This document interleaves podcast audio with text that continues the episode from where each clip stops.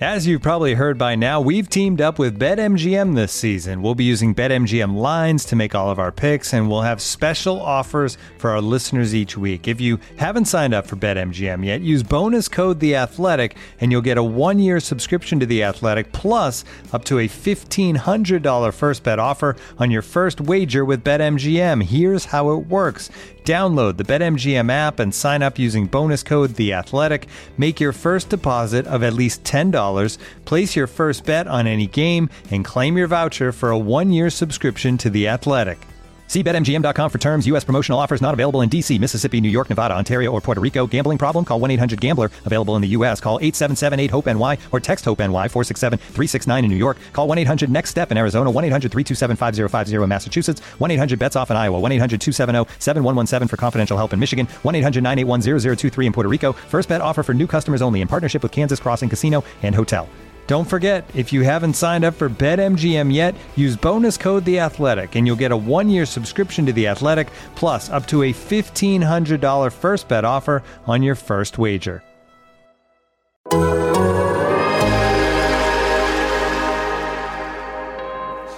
All right, yeah, I'm good. All right, we You are now live. tuned into anything's potable. Let's the do it. honorable, the most audible. Hold the applause. Welcome to When he was fresh. Anything is The Boston Celtics podcast here on the Athletic Podcast Network. Today's episode is brought to you by DirecTV Stream. Get your TV together with the best of live and on demand. Learn more at directv.com. I am your host, Sam Jam Packard, professional sports fan, and I am joined, as always, by the kid, the guy, the legend himself, Celtics beat reporter from The Athletic, coming live to us from an airport. I believe he's traveling to Atlanta to go watch the Celtics play. Jay King, how are you doing? Where else would I be traveling? I don't know. Maybe you just took a vacation. You wanted to go to um, the the Great Northwest. You know, really just get in touch with nature. On my way to Atlanta, baby. On his way to Atlanta to see the league's best defense. I say that with a little bit of hyperbole, but in the last seven games, ever since the very emotional, not beneficial, and not productive team meeting where the team broke bread, the Celtics have had, I think, in terms of net rating, is it the best defense in the league? Um, they've been, uh, or in terms of defensive rating, the best uh, rating in the league. In terms of net rating, they've been the fifth best uh, team in the league. They've been five and two. Um, it hasn't always been uh, great basketball, and the defense or the offense really doesn't look uh, great. it's actually they were 23rd over that seven game stretch, but um, winning basketball games and doing it on the defensive end, I think it's been pretty impressive what they've been able to do, especially uh, considering that their kind of ugly start. Yeah, I mean, even this winning streak, if you want to call it that, they've won five out of seven, has been ugly though, right? it hasn't. It hasn't been a pretty stretch. Um, the first Cavaliers game, kind of a collapse. Offense went away. Just scored 15 points in the fourth quarter. So it's been kind of a an up and down start from the standpoint of the defense is exactly where Ime Udoka wants it to be. It has gelled together quickly. It has become cohesive, disruptive. It has been one of the best units in the league since a slow start. And but the offense is just non-existent. The shooting is still bad. Jayson Tatum still hasn't gotten untracked. So there's a, a lot to kind of unpack here from a Celtics perspective. But that said, being seven and seven after the slow start they had, with some of the losses that they've had, and with Jaylen Brown missing as much time as he had, I guess there you can be optimistic about that. Um, but the offense has still been gross. They, they've got a lot to figure out on that end. What side do you think I'm going to come down on? If it's going to be a level-headed response or just blind optimism? I would guess you're going to be pretty hyped up about the defense. You're damn right, Jay King. I mean, I think before the season, we knew that like scoring, specifically shooting, was going to be an issue for this team. And it was basically going to rely on Jayson Tatum and Jaylen Brown getting you points. And like the identity of the team, at least what we thought, was going to be a strong defensive team who's going to put you in a lot of games. You're absolutely right that it has not been um, pretty. Certainly, the first game in Cleveland, huge collapse, especially uh, when the bench came in, and, and even now the offense just doesn't look um, fluid, especially uh, in the half court when they kind of really need a bucket. But the defense is there. The def like and just holding teams to under 90 points uh, is going to put you in a lot of basketball games, and it makes it your margin for error that much bigger on offense. But over these last seven games, Jaylen Brown's only played in two of them, and so I do think that's like a, a large reason for the defensive struggles, or I mean offensive struggles. And for whatever reason, Jayson Tatum just hasn't been Jayson Tatum. Um, I think he's been a little bit more consistent in terms of um, effort, and, and I think he's done a little bit of a better job of going to the rim, but he's just not hitting shots that you would kind of normally think he would. And unless he's just his first three or four years in the career were a complete aberration, I would have to think that he'd eventually kind of uh, get out of this funk and as soon as he does that, if he's able, if like Jayson Tatum is just performing at Jayson Tatum levels and they have, uh, basically a top five defense, I think that's a, just a mighty good recipe, uh, for a, like a top four team in the East this year. If you, if you can be the best defense in the East or at least in the top five, that's going to put you in a lot of games. Then you really just need either Jayson Tatum or Jaylen Brown to show up on either night. And I think that's like how they're going to be able to, um, win a lot of basketball games. Yeah. And th- the offense, a strained offense is kind of what we expected, I think, um, because we've been talking about it from, you know, day one after this team was built that they just don't have a lot of supporting shooting. And given the fact that Aaron Nesmith and Peyton Pritchard haven't really earned any significant roles, and like you can say they, they should play, but they haven't played well when given the chance. They've both had chances. They're both shooting in the 20%. Um, and so until those guys establish themselves as legitimate rotation pieces, this team just isn't going to have a lot of supporting shooting. Um, the two stats that I'm looking at right now regarding the the tough offense are the the net rating with Al Horford and Robert Williams on the court, which has or the offensive rating rather, which has been like 97.6, I think, which is the equivalent of like the worst offense in the league. And that's given that they spend most of their time with the starting lineup with Jayson Tatum, with Marcus Smart, with Jaylen Brown when he's available, or Dennis Schroeder when he's not. Like that was one area you looked at. Okay, are they going to be able to score points with with those two on the court? They haven't so far, and I still think it's been a pretty good look. The defense has been unbelievable with those two guys on the court.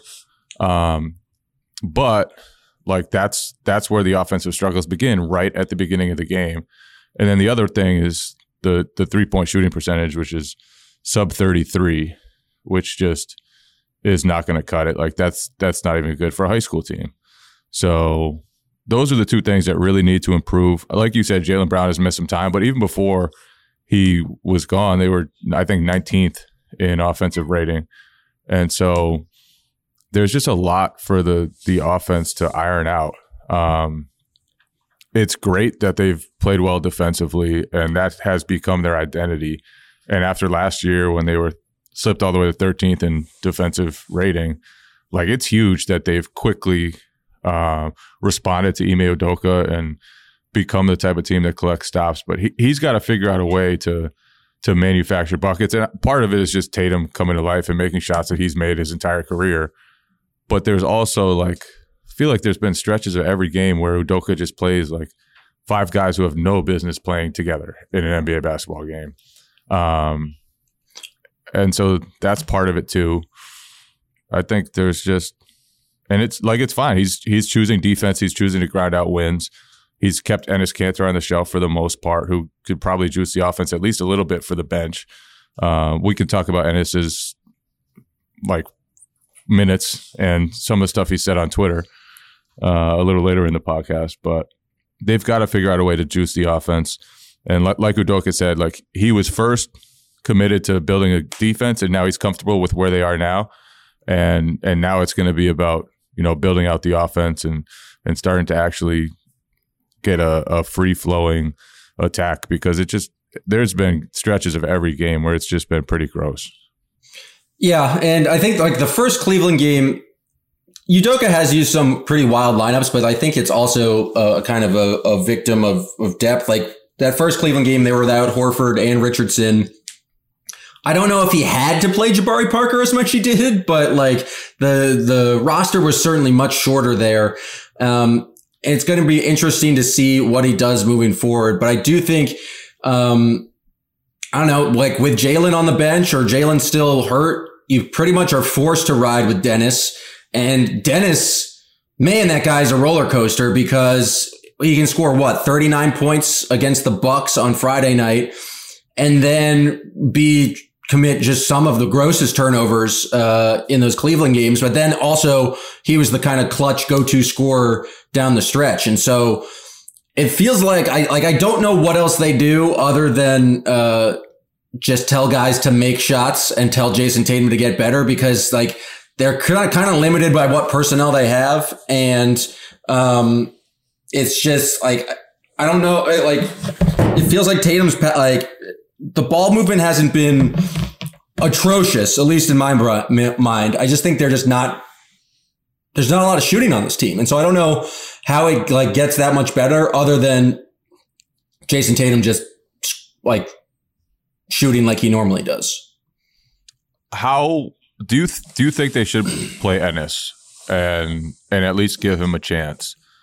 Um, given how how much the bench specifically has struggled to score and how much the bench specifically has struggled in general, especially during some of the stretches when Udoka, like he says he's going to stagger guys, but then a lot of games he just leaves all his better scorers on the bench at the same time. Um, I feel like that's a perfect opportunity to just dust off Kanter and have him carry the offense for a little while. Uh, I think Enes has his moments. Like uh, last night, he came in and man, he the guy can set a screen, like uh, setting screens left and right, just leveling people. I do think he has um, just inherent value on the offensive glass. Um, I really don't want to see any like post ups ran for him, but I think you can just run possessions of Enes Kanter pick and roll with whoever you want. I think he's going to kind of create them open.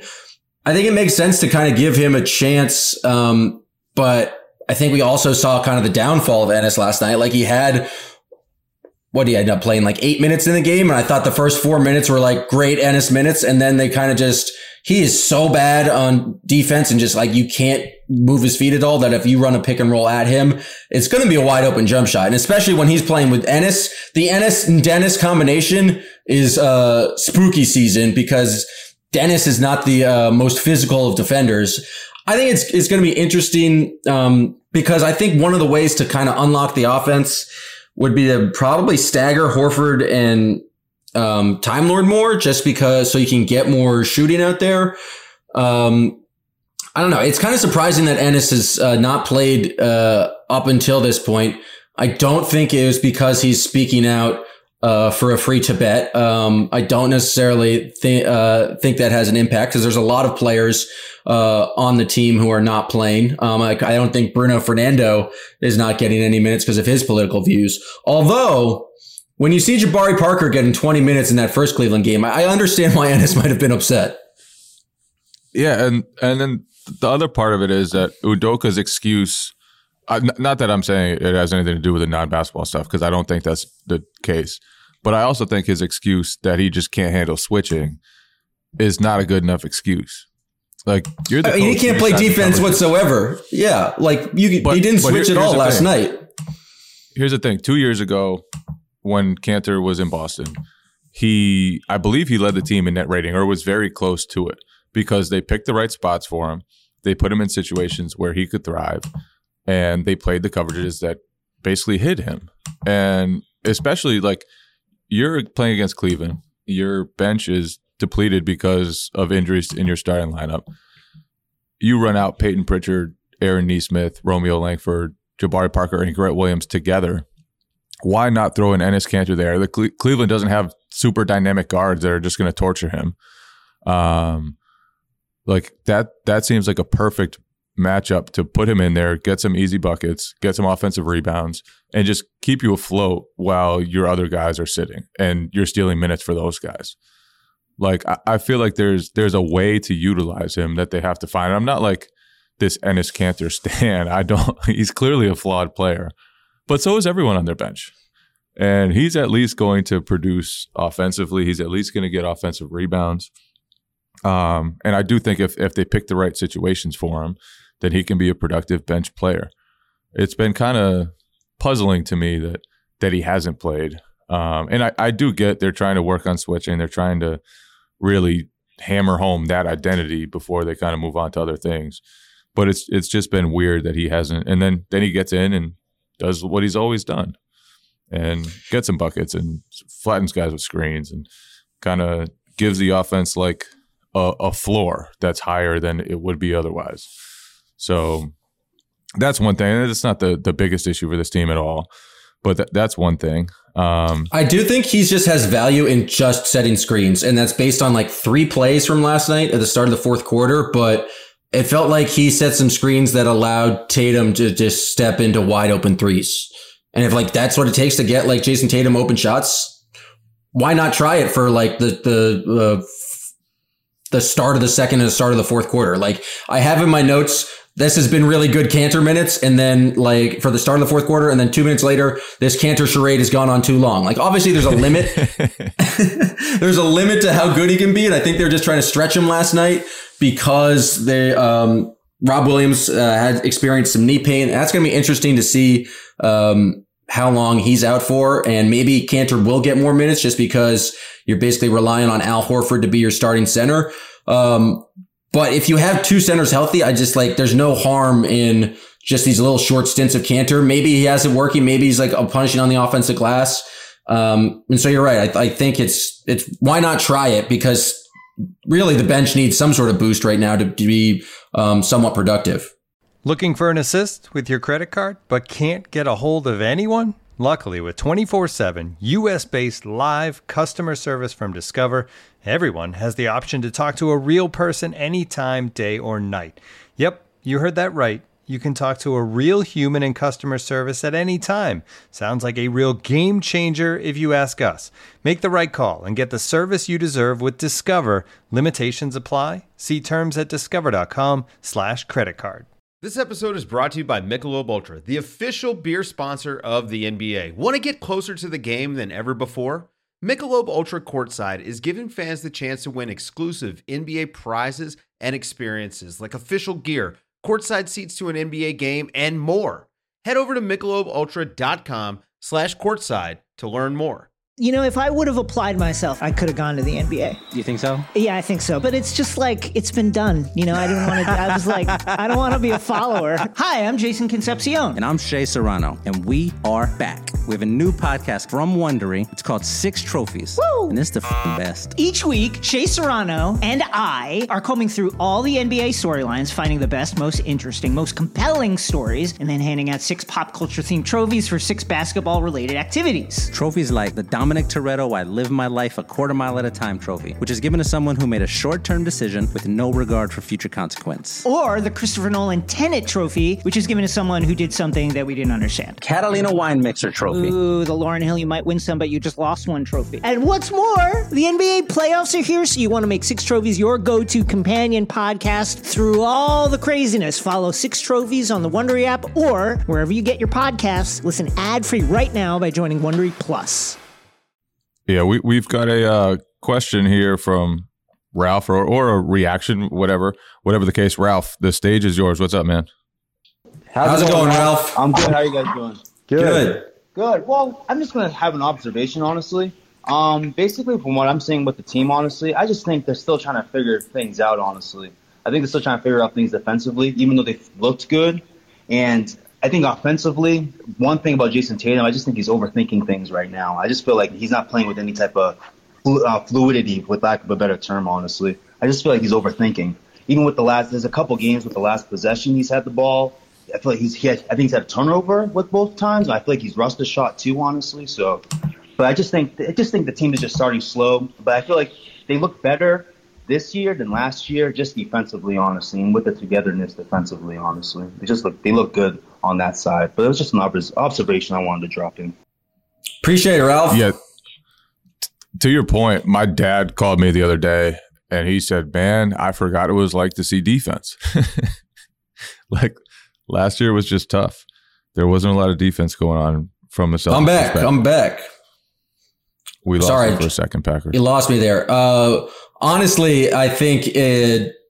I don't know what is going on with Tatum. It does feel like their defense is uh, is figuring things out, but I still season doesn't start till Christmas. Like it's and there's been some nerds out there on the internet writing articles about when a small sample size gets big enough to really kind of figure out what the, the Celtics team is or what any NBA team is. And it's really after 20 games. So they're still kind of like below that threshold at seven and seven where it's it's really hard to make any kind of definitive claims. It does seem like they were trending in the right direction. Um, but I think I'm going to go. I think a caller said this last week. Uh, Tatum's just too strong. Uh, he, he's just got too many muscles and he hasn't adjusted to the new uh, shooting because I definitely think he's in his head. I like it's like I don't think you can go th- this long in your career. Um, and he's been so successful in his career, and I don't think he's ever had like this stretch of games that he's been this bad of a shooter. Um, so I think he's clearly in his head, but he's taking the same exact shots that I feel like he's made can, pretty consistently throughout his career. They're just not dropping. Um, I thought he did like some decent job of, of like actually trying to attack the rim in the, the last couple of games, but his three point sidestep three is just not there. His kind of just general mid range, his kind of Kobe moves are just not falling. And he just like whatever the opposite of being in the zone is, that's what he is. And I just don't, you, just, I, you got to shoot your way through it at this point. I don't know what the, what the solution is. Yeah, he's had some weird shots too that have missed by like miles, like haven't even been close. And it feels like he's a. It's weird to say for a star and somebody who's averaged, you know, 27 points per game, whatever it was. It feels like he's lacking confidence to some extent. Like he's he's not in that rhythm he was at the end of last season when he was scoring 50, 60. He's not, you know, as as confident looking for his opportunities. And some of his opportunities are really difficult. It's a sidestep three. It's the the, you know, the two crossovers and fade away, like all that stuff he can do, and he can do it efficiently even.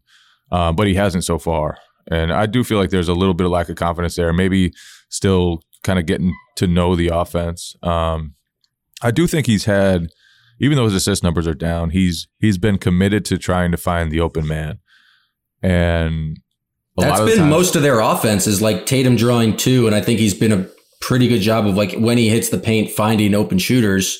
It's just a lot of times of failures of their offense too. Yeah, because he's doing that, and there's so much, so many guys in the paint guarding him that it's like he kicks out to Grant Williams, or he kicks out to Dennis Schroeder, like just not good shooters.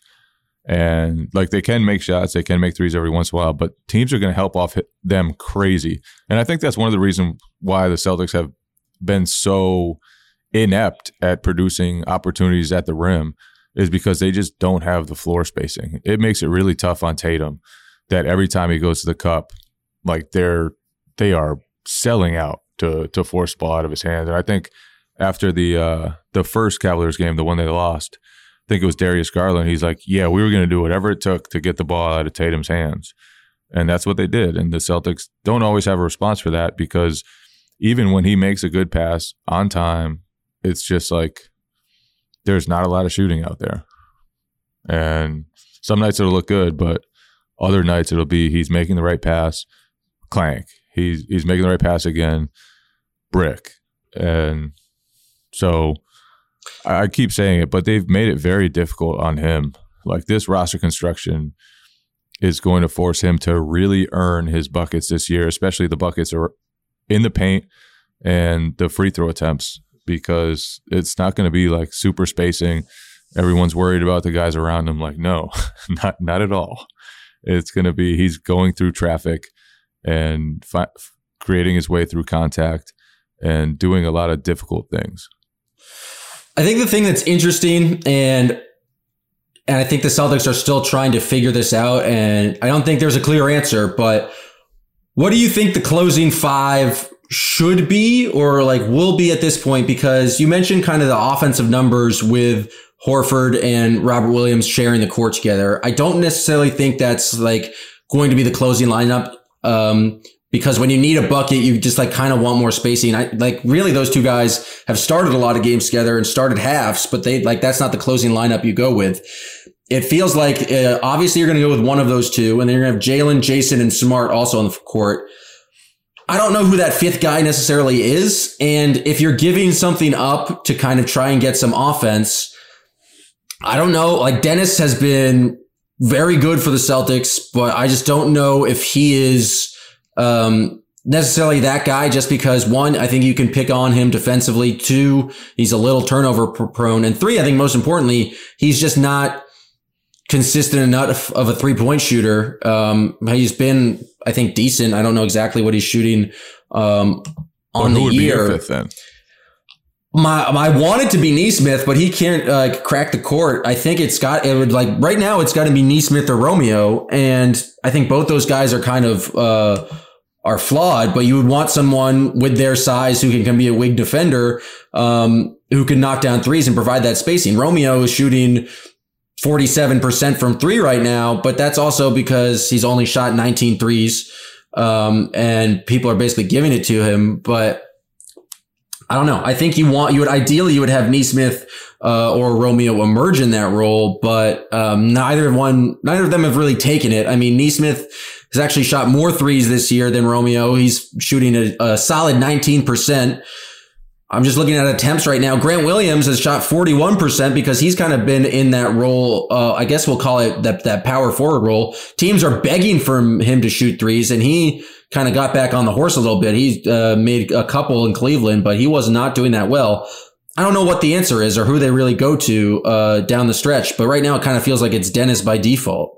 Yeah, I, th- I think it's it's going to be Dennis, and I think it should be Dennis. And you know, the first Cavaliers game I thought showed the downside of closing with Romeo Langford.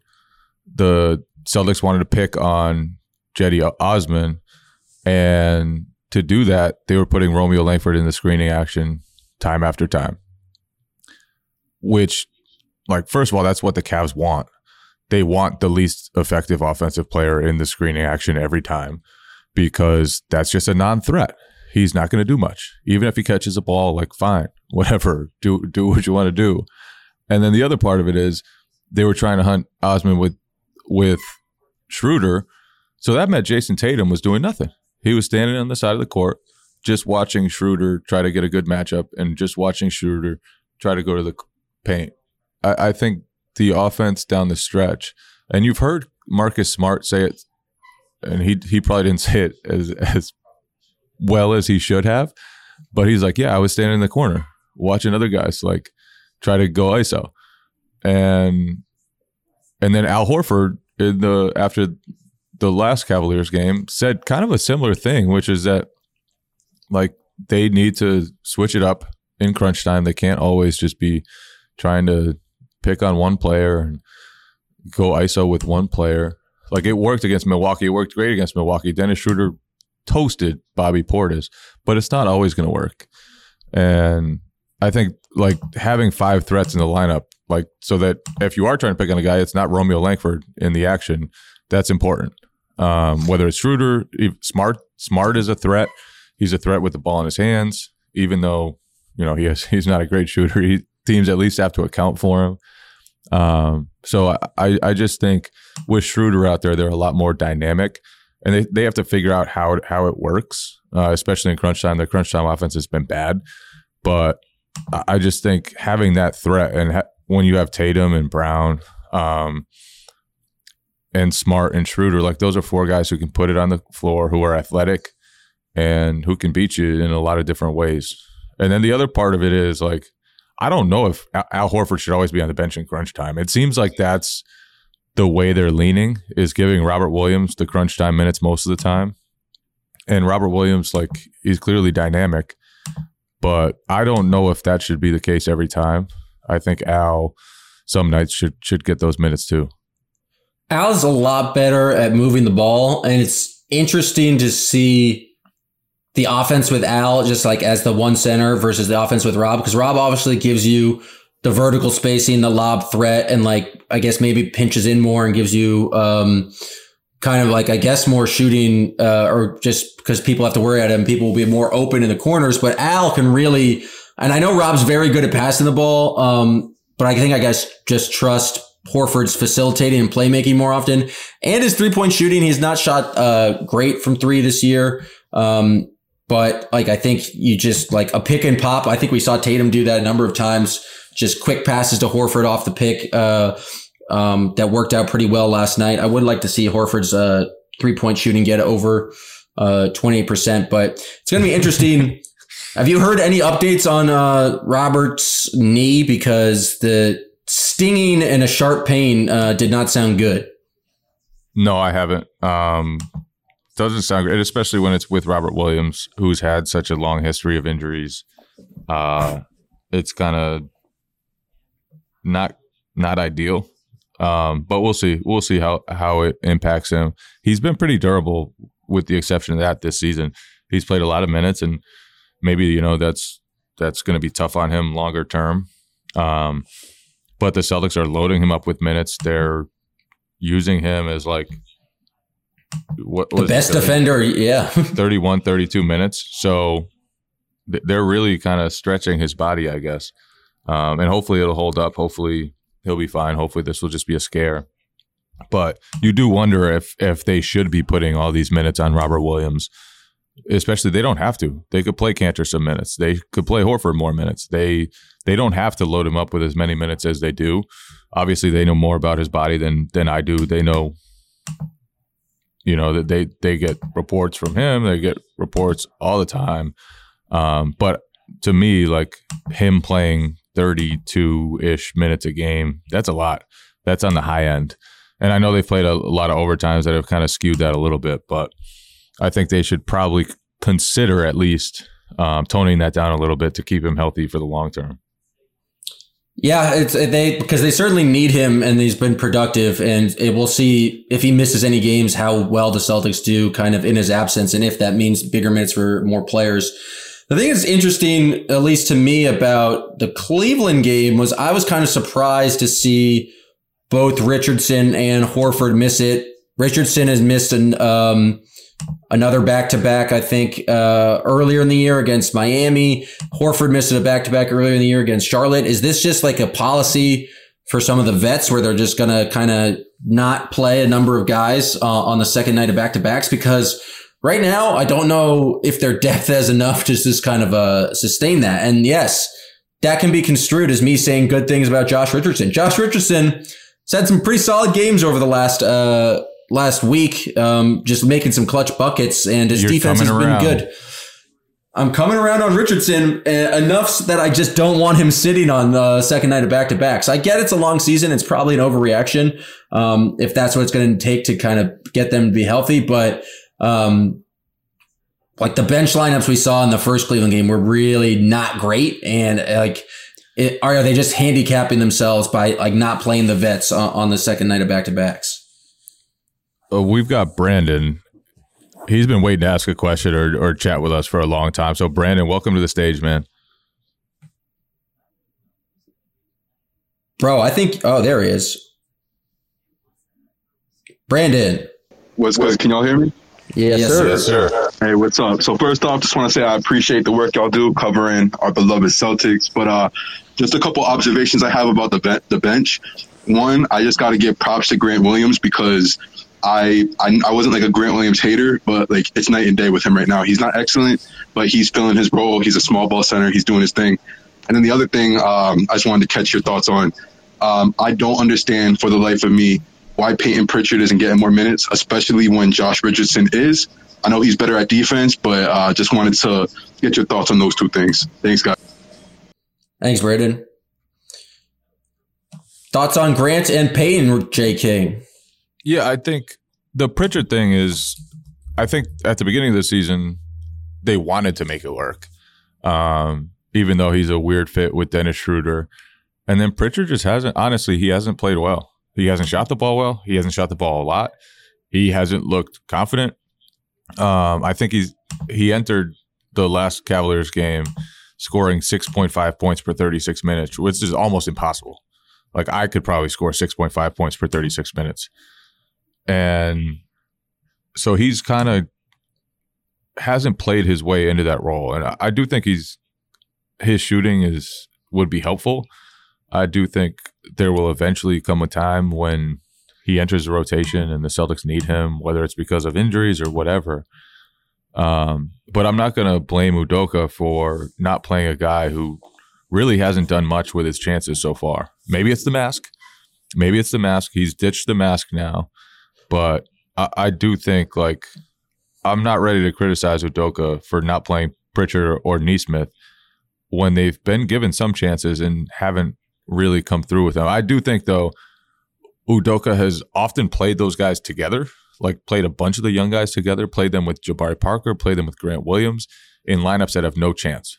And I do think they should probably consider giving Pritchard more time with Tatum, with Smart, with guys who could use his spacing and can find him open for threes. And um, I think he he's a better piece around those guys than he is in a bench lineup without much production otherwise. Um, but what was the other for, point? For, uh, we'll talk about Grant was the other question, but for Pritchard, I think like it's got to be difficult for him because I think this is probably the first time in the career where he hasn't had a consistent role, and I think that's one of the things like that younger guys in the NBA have to learn is like how to kind of be your most effective when uh, at any time and you don't necessarily know when you're getting minutes. Because even in his rookie year, the Celtics had so many injuries that he was basically playing 20, 25 minutes a game and he knew he was going to get in. It feels like this year, you don't know if Pritchard's going, like he doesn't know when he's going to play. And you're right. And when he does play, it feels like he's got uh, kind of exclusively playing with the bench unit. And so I don't think he's uh, like being very comfortable and he's just not making uh, kind of the deep threes we saw him make um, in summer league. And so it'd be nice to get him going, but I also like I agree with you. It's like not imperative to kind of get get Payton Pritchard to become comfortable. It's kind of on Pritchard to kind of figure out how to make an impact with his limited role and kind of earn his minutes. Um, as for Grant, he's been just pretty solid, just making plays. Uh, I think he's just a, like a solid backup four. Man, it feels a lot better when he's knocking down threes because basically teams are just going to let Grant Williams shoot. He looks a li- he's a little three happy. Like it feels like he's was clearly working on his three all offseason. He was and so launching against the Cavs. He's a little eager to show it off. Um, but I do I think he's just been better and he's like a serviceable three point shooter now, which like is just so much better for him and the Celtics. Uh, and so if he can be, he still seems to be quite streaky, but if he can be an actual 40% three point shooter, that's huge. And I think he's going to get a lot more minutes moving forward if that remains the case.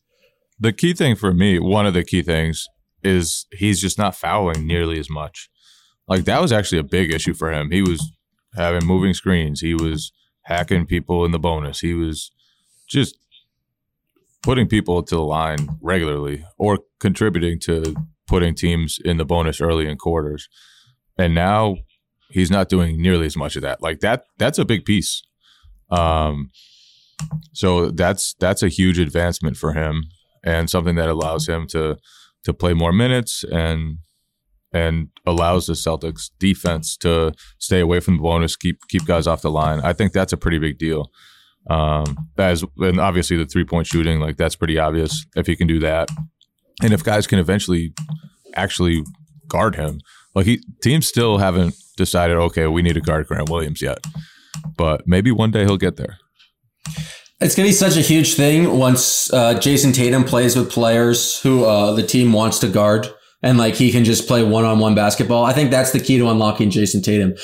I th- do you think a lot of our talk about the offensive struggles it's really hard to judge this team when Jaylen Brown is not playing. And I, so like, there's clearly the first seven games of the year when they were more healthy. Um, and things had really not, like, I didn't like figured things out and it's kind of, was kind of ugly. Then they have the productive, uh, breaking of the bread and the defense kind of locks in. But I like Jaylen Brown's their second best player and he's going to be the guy who provides the second most offense to the team. And, I think like I don't think his his return to the offense was going to make the defense any worse. Um, although there are some Jaylen defense haters out there who say he's awful off ball, but I don't think it's going to be uh, a terrible hit to the defense. And so, um, I think having him on the court will probably benefit Jayson Tatum. But right now, especially with Jaylen Brown not on the court, you can just see like every single team's uh, defense is basically just pack the paint and get the ball out of Tatum's hands. And so it's not too surprising that he's like not getting like the easy looks, especially at the basket because, you know, teams are just loading up to have him not do that. And so, um, I think Jaylen Brown coming back will maybe kind of alleviate some of the pressure on Jayson Tatum, make it a little bit easier for him to score.